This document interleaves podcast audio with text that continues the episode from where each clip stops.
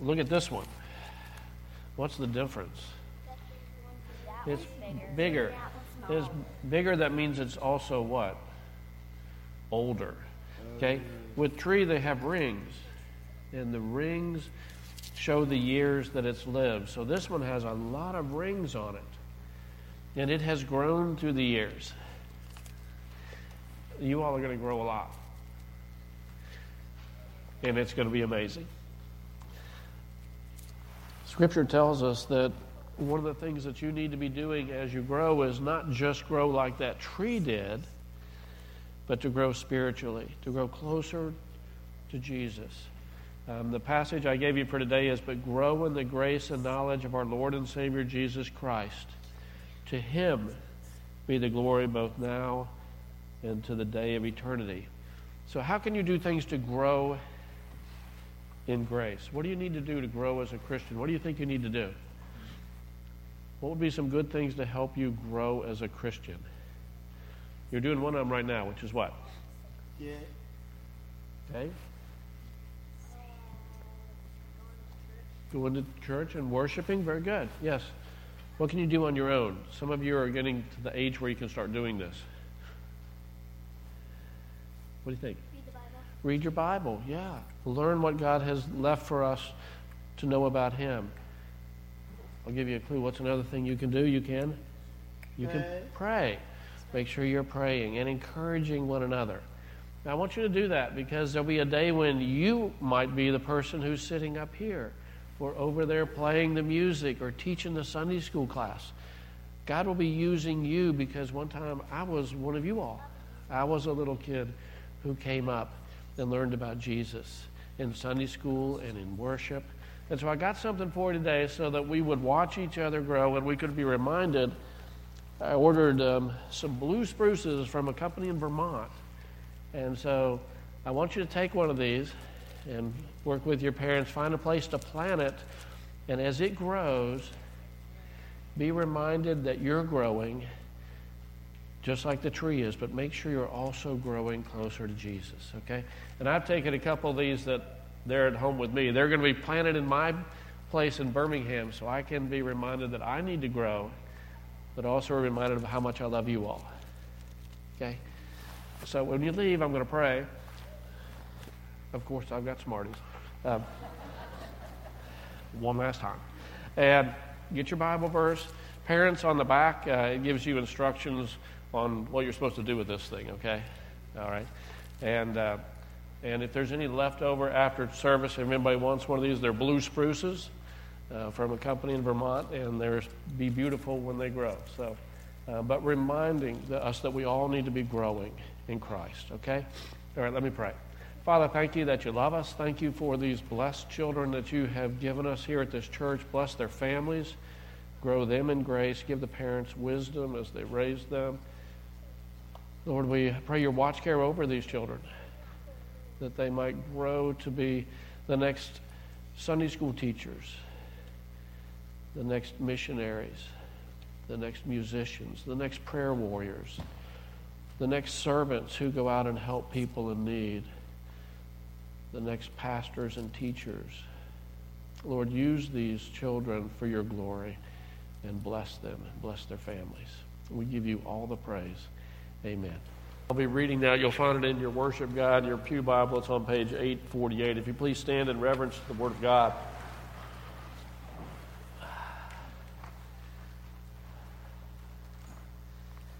Mark chapter 12, beginning in verse 28. And one of the scribes came up and heard them disputing with one another, and seeing that he answered them well, asked him, being Jesus, which commandment is the most important of all? Jesus answered, The most important is, Hear, O Israel, the Lord our God, the Lord is one, and you shall love the Lord your God with all your heart, and with all your soul, and with all your mind, and with all your strength. And the second is this you shall love your neighbor as yourself. There's no other commandment greater than these. And the scribe said to him, You are right, teacher. You have truly said that he is one and there is no other besides him. And to love him with all the heart and with all the understanding, with all the strength, and to love one neighbor as oneself is much more than all burnt offerings and sacrifices. And when Jesus saw that he answered wisely, he said to them, You're not far from the kingdom of God. And after that, no one dared to ask him any more questions.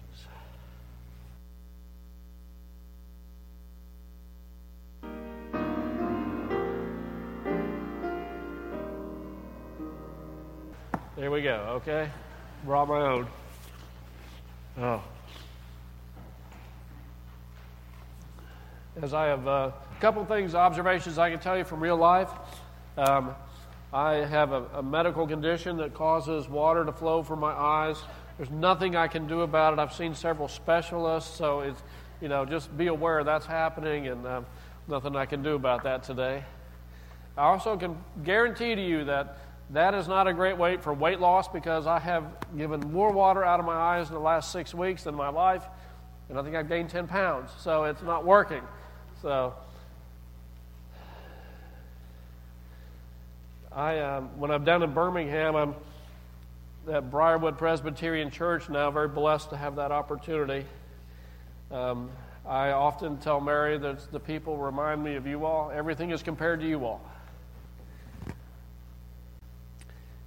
Preaching my last Sunday wasn't a good decision. but I kept getting advice on what to say. Oh, do, don't do this. Make sure when you get up there, don't you do last Sunday, don't do everything now. You've got to make sure you focus on one thing. And the, the executive pastor, who was the one who did the final interview and made the final decision to let us come down there and serve and give us that call, he said, You know, Don, it doesn't end like this very often.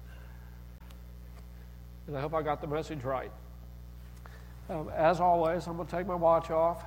And you know what that means? Absolutely nothing. Um, so, no Sunday school. Going to have cake after church. My dad is actually 90 today. Isn't that amazing? My dad is 90 today.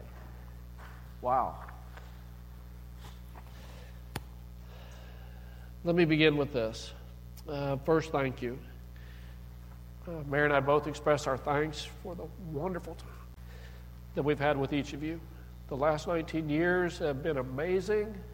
We've been so blessed. Raised my kids here. Came here, Matt was going in seventh grade.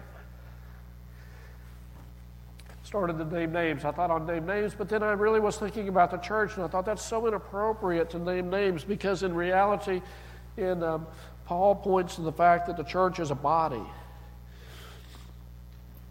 And we want to make one part more important than another part, and we shouldn't do that.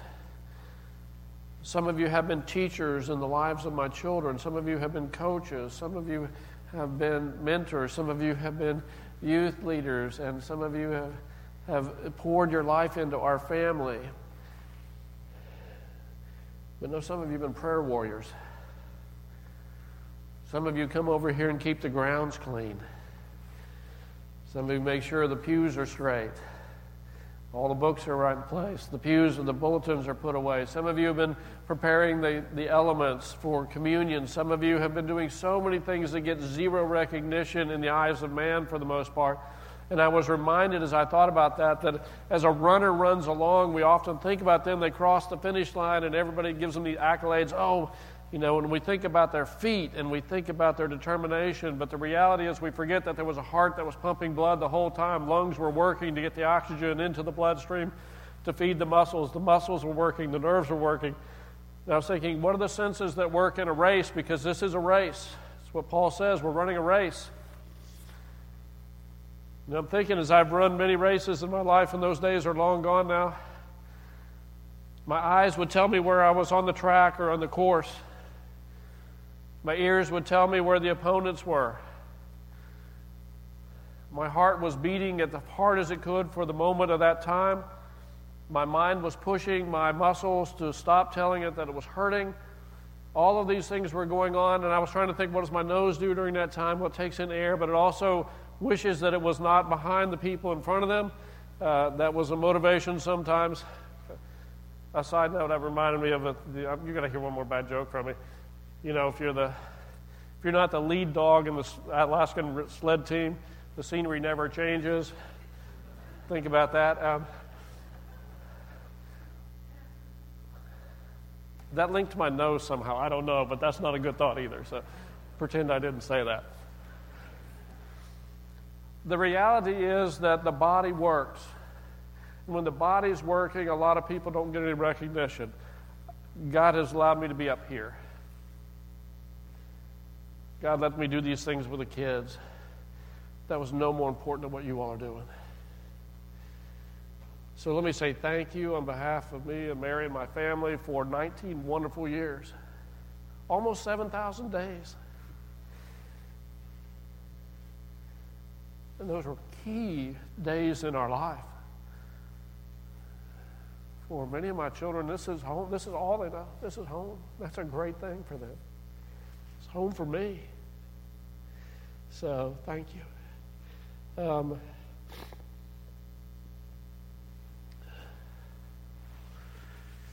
that wasn't the sermon. All right. That was just a thank you with a note about the church. Let me tell you one last thing about me. Most of you know this, but I want to make sure when I leave here you know this. Uh, no, let me say one more thing before I say this. Okay, I didn't put this in here. You all have, but Zion Presbyterian Church is blessed with what I consider the greatest ministry in Maury County in Zion Christian Academy. I think you, you downplay that sometimes in your minds, but you directly impact 450 plus students every school day are in these facilities. Plus, the families they represent is another thousand. So, you probably have about 1,500 people that are directly impacted, not counting grandparents out in the community. That's a tremendous ministry that this church has as part of its body. We had a meeting this week down there. It was five and a half hours long with the administrators. I was not leading it, so it wasn't my fault it was that long. We were talking about this issue about the Christian school and church. Briarwood has 4,500 members. It has more people in its ballet program that are at the school on a regular day. Almost 500 children participate in ballet at Briarwood Presbyterian Church. They said, How does this church and the school work? It was fascinating because we were talking about this, and I've been wrestling with this. And they said, Well, everybody kind of thinks it's a partnership. We're getting into that partnership mode. They said, It's not, it's us. I said, Briarwood Christian School is like one of the organs of the body, it's not separate. It's not a bus that we, we fill up and let it run, it's part of us. And Zion is the same way. Zion and Zion Christian Academy, it's a tremendous ministry. I hope you realize how important it is to this community and what a blessing it is to this community. That many children and parents are impacted every school day by that ministry that this church, it's yours. You don't partner with it, it's yours. Praise God for that. All right, enough of all that. Sermon number three, this is the real one. Um, brief intro I'm a born again Christian. I love the Lord Jesus Christ. I believe that, that God has a plan that says that man in his fall is sinful and unacceptable to God, and there had to be some payment for that. And I realized over time that I could not do that myself. My works would never be good enough to cover the sins that I commit. And I came to faith in Jesus Christ as my Savior. That's who I am. That's not just what I am, that's who I am. And that's important for us to remember. I believe that the Bible is the Word of God and not man's invention. I believe God breathed that, and those people who wrote the Bible over history were writing down what God said to write so that I would know God and know His plan and be obedient to it. And in the good times, I can go to God's Word and be comforted. In the bad times, I can go to God's Word and be comforted. It is there to guide and direct me. And I strive in my life to believe that. I believe it's His revealed word communication to all mankind, and I believe that Jesus is the Son of God, Emmanuel, God with us. His death is the only sacrifice or work that can pay for my sins and allow me to be right with God. And that's what you hear here every Sunday and every other time there's teaching. That's not my profession as a employment. That's my profession of belief. That's my faith. It's important to know that because I think it sometimes church can become the facade where it becomes we come and we and we do this and then we go home and it, it's you. This is who you are if you are in Christ. Um, and I believe that Jesus is the way, the truth, and the life. No one comes to the Father but through Him. It's what Jesus said in John 14, 6. And I'm not going to argue with Jesus. I'm not going to turn around and say, Jesus, you're wrong. There's 10 other ways. You got that one wrong. Jesus is the Son of God. Jesus is not wrong. I can't call Jesus a liar and then expect that to be the source of my salvation. Today I want to talk about the truth about Jesus Christ and the truth about love. And I'm going to begin by saying emphatically that I love you all. And I don't think we say that enough to each other. I honestly don't think we say that enough to each other. This is only hard because of how much I love you. It's not about the house, it's not about the anguish of boxes, it's about love. But I know that in time, there will be a time that all of you in this room who are in Christ, you will be with me in heaven and we will rejoice, and there'll never be another goodbye. That will be for all eternity. There's also a house down in Birmingham that we own that you're always welcome to come and visit while we're there if we're waiting for that other time, so always feel free to come down and see us. Let's talk about love. In, in today's world, there are three words, and I put the three L words in your notes. If you're following that, there's an outline in your, in your worship guide. The three L's. And the three L's are confusing us in our world, and they get confused in the church, and that's the word lust, the word like, and the word love. And in our culture, we intertwine the three, and that messes up some things that are truth about Christ and about His church.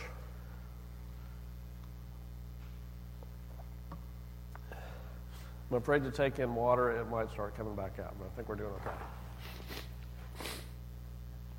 Lust is that natural but overemphasized physical attraction to one another in Scripture, it's also that passion we have for things in the world. Um, Webster defines lust as an intense longing and craving. Uh, we've seen something that we just had to have. And that becomes a lust in our eyes. Um, 1 John 2 says this Do not love the world or anything in the world. If anyone loves the world, love for the Father is not in them. For everything in the world, the lust of the flesh, the lust of the eyes, and the pride of life comes not from the Father, but from the world. The world and its desires pass away. Whoever does the will of God lives forever. So we have this biblical issue with, with lust of passion. And we've all experienced it, whether it's in the inappropriate way or it's that thing that we just wanted.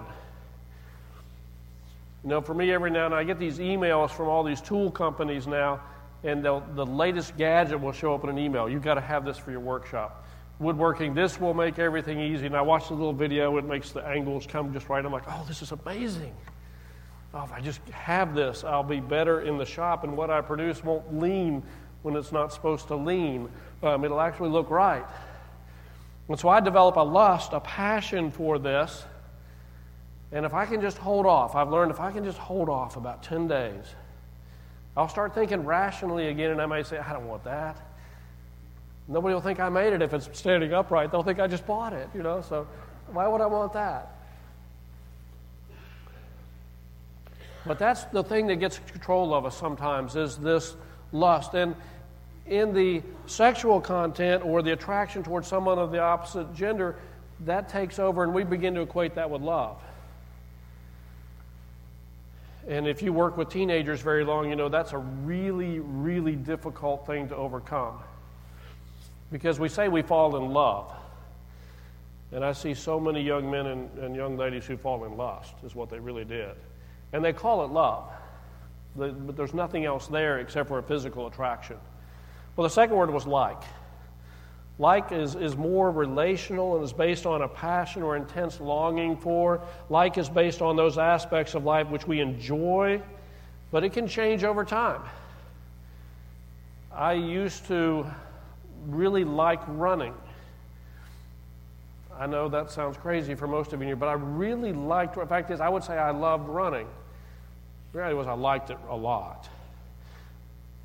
But over time, my knees didn't like it anymore, so I quit liking it as well. My passion for running ended. I don't like running anymore. You might like chocolate or love chocolate, whatever your word is, but maybe over time that'll change to something else, maybe not. But likes can change. I might like something for a period of time, but my attitudes and behaviors change in different situations. I might like how a car looks and realize over time how impractical it is and quit liking it and take my focus off of it.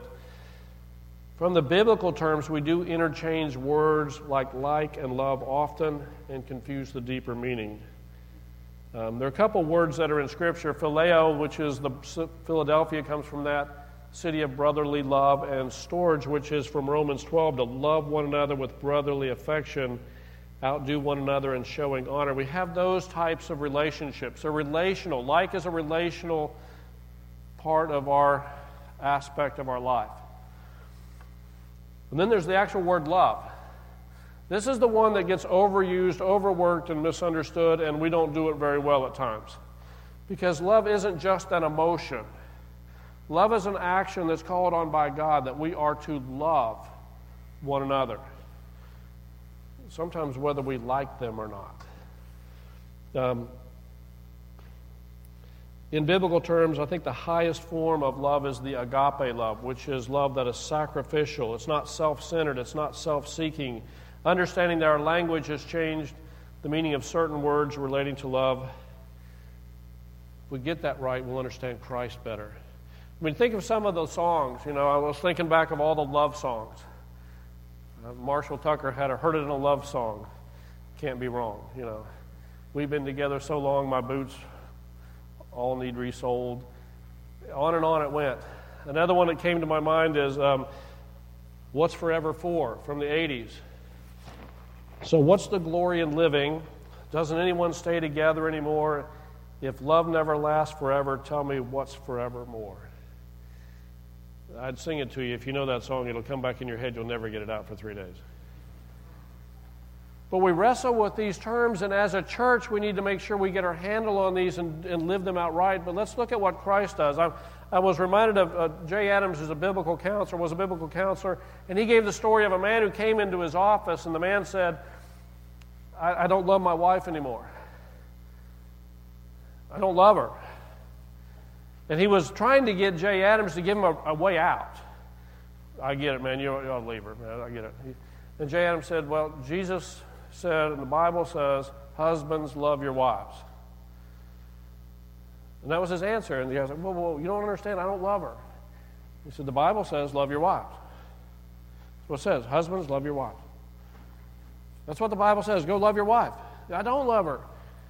He said, Well, let me, let's try this. He said, You don't get that. I said, I want you to move next door to her. I want you to get the apartment next door, the house next door, rent it for a month, and just live beside her. Because Jesus says, Love your neighbor.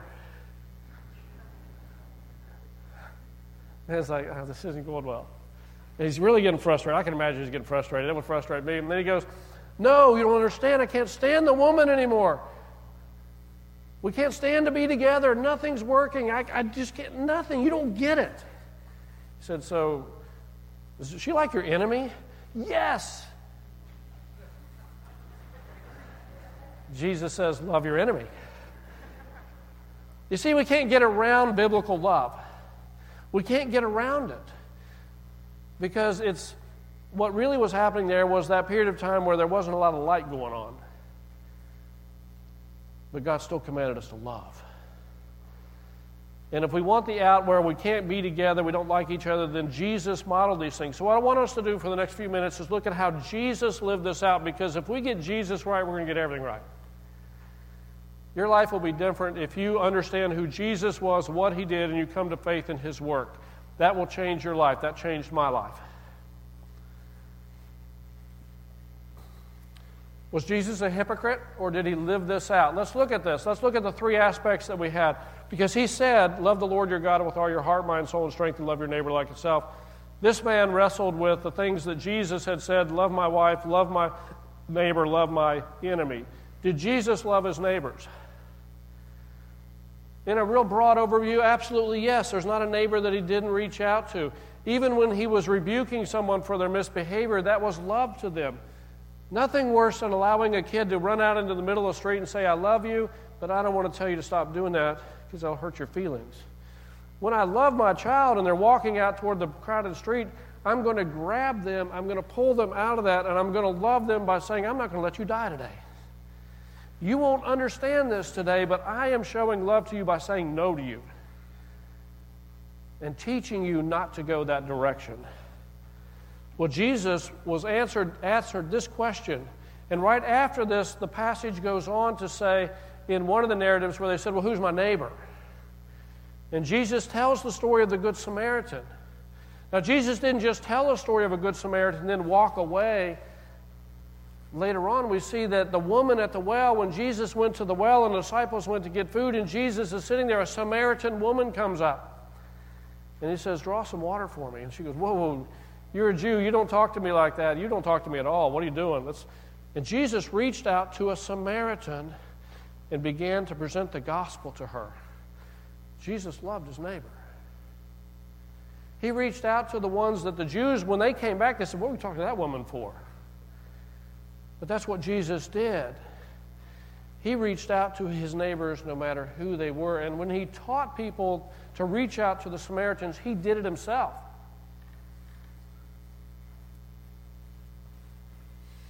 She asked him, How is it that you, a Jew, ask for a drink from me, a woman of Samaria? You see, that was out of context in that culture. That was unheard of. What are you talking to me for? But then he says, I'm, I'm presenting to you living water. Far better than what we're going to get out of this well. Throughout the life of Christ, he's seen crossing over to reach out to those who are less desirable members of society. Maybe the people that the, the, the leaders of the church really didn't want in the synagogue at that time. They'd rather not have them come in. Jesus was seen talking to tax collectors, the adulterers, the poor, the sick, the unclean, the most wicked of sinners who were being excluded from the good news of God. They were the primary focus of his attention. He reached out to his neighbors. And he never left one where they were. He always encouraged them go and sin no more. Change your behavior, come to faith. He made no distinction between the classes or the ethnicity or their current spiritual life. He always was touching lives and giving them reason to believe and hope through his life. How about enemies? Jesus taught love your enemies. Matthew 5, he went through a long dialogue about that refuting the view that you should hate your enemies. He says, Love your enemies and pray for those who persecute you. And the ultimate test of this, the ultimate moment when any of us, I believe, I know with me, if that was on a cross being crucified for something I didn't do, not for my sins, it was unjust, but it was part of God's plan. It was necessary for the, for the payment for my sins. But I would not be saying what Jesus did. Father, forgive them for they know, they know not what they do. Luke 23 says that's what Jesus said from the cross. And underneath him, they were casting lots for his garments. So we have Jesus who loves his neighbors, Jesus who loves his enemies. And let's take the enemies one, one step farther because Scripture says that while we were yet enemies, Christ died for us. Christ's death on the cross didn't wait for us to do something while we were still his enemies, he was paying for the sins of his people.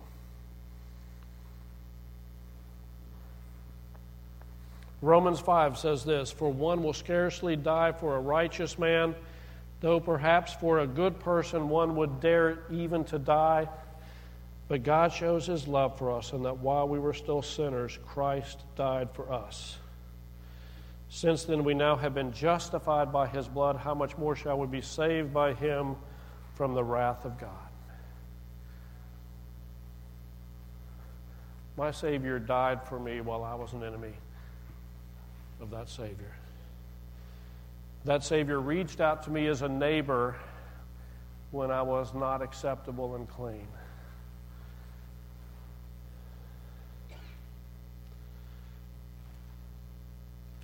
Did Jesus love his bride? In Scripture, the bride of Christ is the church. One of the nicest things about doing a wedding is I always focus my eyes on the groom while the bride is walking in. Because I imagine Christ as the church comes into his presence for all eternity. The groom adoring the bride as she comes in. That moment is one of the sweetest pictures of the gospel, even if they're not Christians or not, because you see the, just the adoration in that moment. All of these acts that we have there have shown Christ's love for his bride, the church. All of the life of Christ was that of sacrifice and humiliation for the sake of his church. For believers today, his prayer in the garden before the arrest, trial, and crucifixion shows his love for those who, of us who were not yet born. Both Ephesians 5 and Colossians 3 relates Christ to the church. The passage that, that haunts me most is the one that says, Husbands, love your wife as Christ loved the church. Oh my goodness. Can, can, we, can we find an easier way to do this?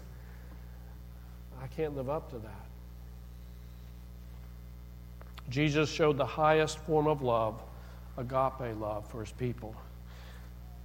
Think about the word like and the word love now. Jesus did not like the cross. Jesus did not like suffering on the cross. He did not like that. He actually prayed, Lord, if there's any other way, lift this from me, but your will be done, not mine. That's the perfect picture of how love plays out.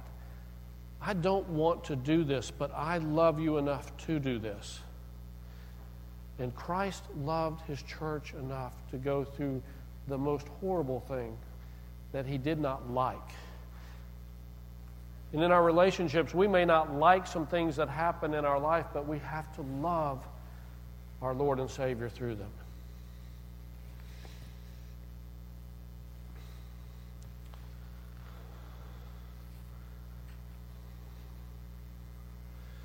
Love is not always accompanied by feelings of like. We love because Christ first loved us and gave himself up for us. 1 John 4 says, There's no fear in love, but perfect love casts out fear, for fear has to do with punishment. And whoever fears has not been perfected in love. We love because he first loved us. But if anyone says, I love God and hates his brother, he's a liar, for he who does not love his brother whom he cannot see, or has seen, cannot love God whom he has not seen.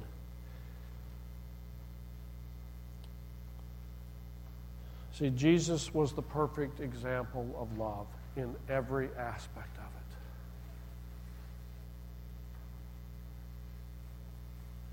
Keep your eyes on Jesus. If you don't understand who Jesus really was, if you're listening to a lot of lies in the, in the world now about Jesus and his death and burial and resurrection, then get to God's Word. Find the truth. Follow the truth. At tough times, Jesus directed people to see their sin and called them out of it. He was gentle to those who needed to be carried in love. He was passionate to bring people to the Father and to be saved. It was, from beginning to end, a sacrificial love of the greatest magnitude we have ever seen. So let me wrap it up with what's your response? What's, it, what's that do to your life right now? In John 14, 6, what I read earlier, Jesus gave us the warning I am the way, I am the truth, I am the life. No one comes to the Father but through me. There's not another way. If there's another way, then Jesus is a liar. And to be honest with you, we're all about as dumb as can be for being here today. But in my heart, I know it's true. I know it's true. If you've not been thinking about this in your life, I encourage you to take the time to wrestle with the eternal perspectives and aspects of life and our existence. When you die, what will your time with God be like? Apart from Jesus, it will be a time of just judgment, God's righteous judgment. If you are in Christ, it will be a time of rejoicing and homecoming because the righteousness of Christ is really what I'm wearing right now, not this black robe. If you're in Christ, does it show beyond the works of your speech? Do you love do you so love in the biblical sense towards one another, the love of sacrifice, the love of serving without reward or recognition? Do you love with the love of Philippians chapter 2? These passages I'm going to read to you really are my life's theme. When I read Philippians 2 for the first time, I said, This, this, is, this, is, this is what speaks to me most. So I'm going to share this with you as we wrap up this message. Philippians chapter 2. So, if there's any encouragement in Christ, any comfort from love, any participation in the Spirit, any affection, any sympathy. Complete my joy by being of the same mind, having the same love, being in full accord and of one mind. Do nothing from selfish ambition or vain conceit, but in humility count others more significant than yourself. Let each of you look not only to his own interest, but also to the interest of others. Have this mind among yourselves, which is in Christ Jesus, who was, though he was in the form of God, did not count equality with God a thing to be grasped, but emptied himself by taking the form of a servant.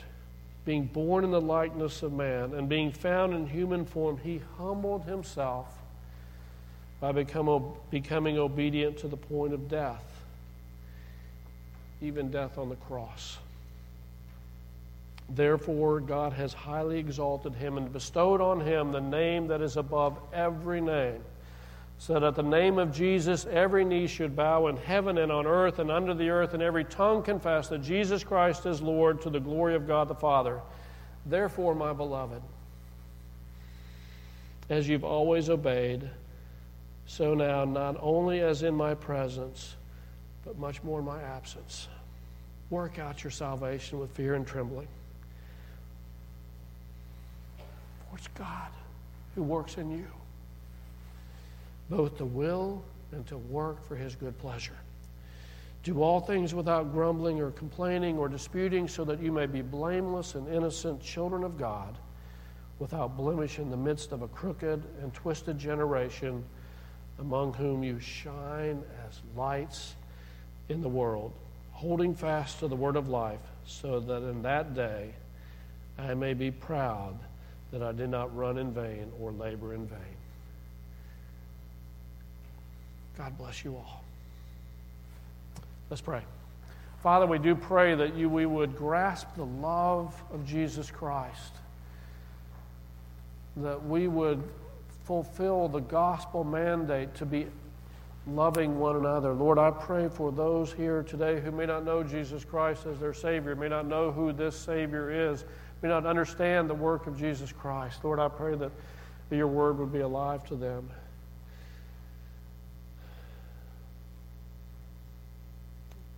Lord, I ask your blessing on Zion Presbyterian Church, that you would continue to do a great work here.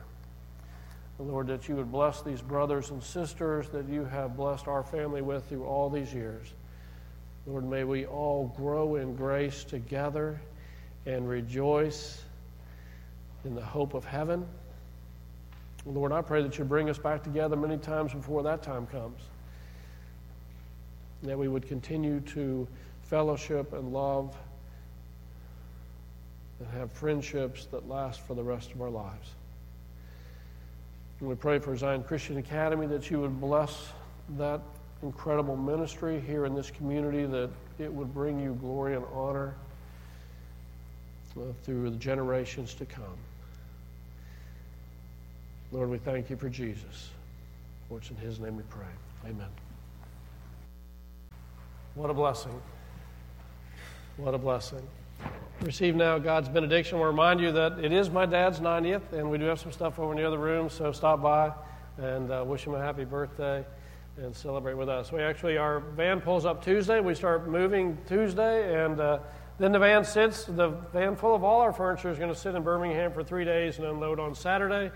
Uh, don't ask me why. So uh, be praying for us. Next Saturday, we'll be unloading in Birmingham at our house and worshiping at Briarwood Presbyterian Church next Sunday while you worship here, and we will be praying for you, be praying for us. Uh, look forward to when we can get back together again. Receive now God's benediction. I'm reading to you from 2 Timothy, verse, chapter 1, verse 13 and 14. What you heard from me, keep as a pattern of sound teaching with faith and love in Christ Jesus. Guard the good deposit that was entrusted to you Guard it with the help of the Holy Spirit who lives in us. May God bless you both now and forevermore. Amen.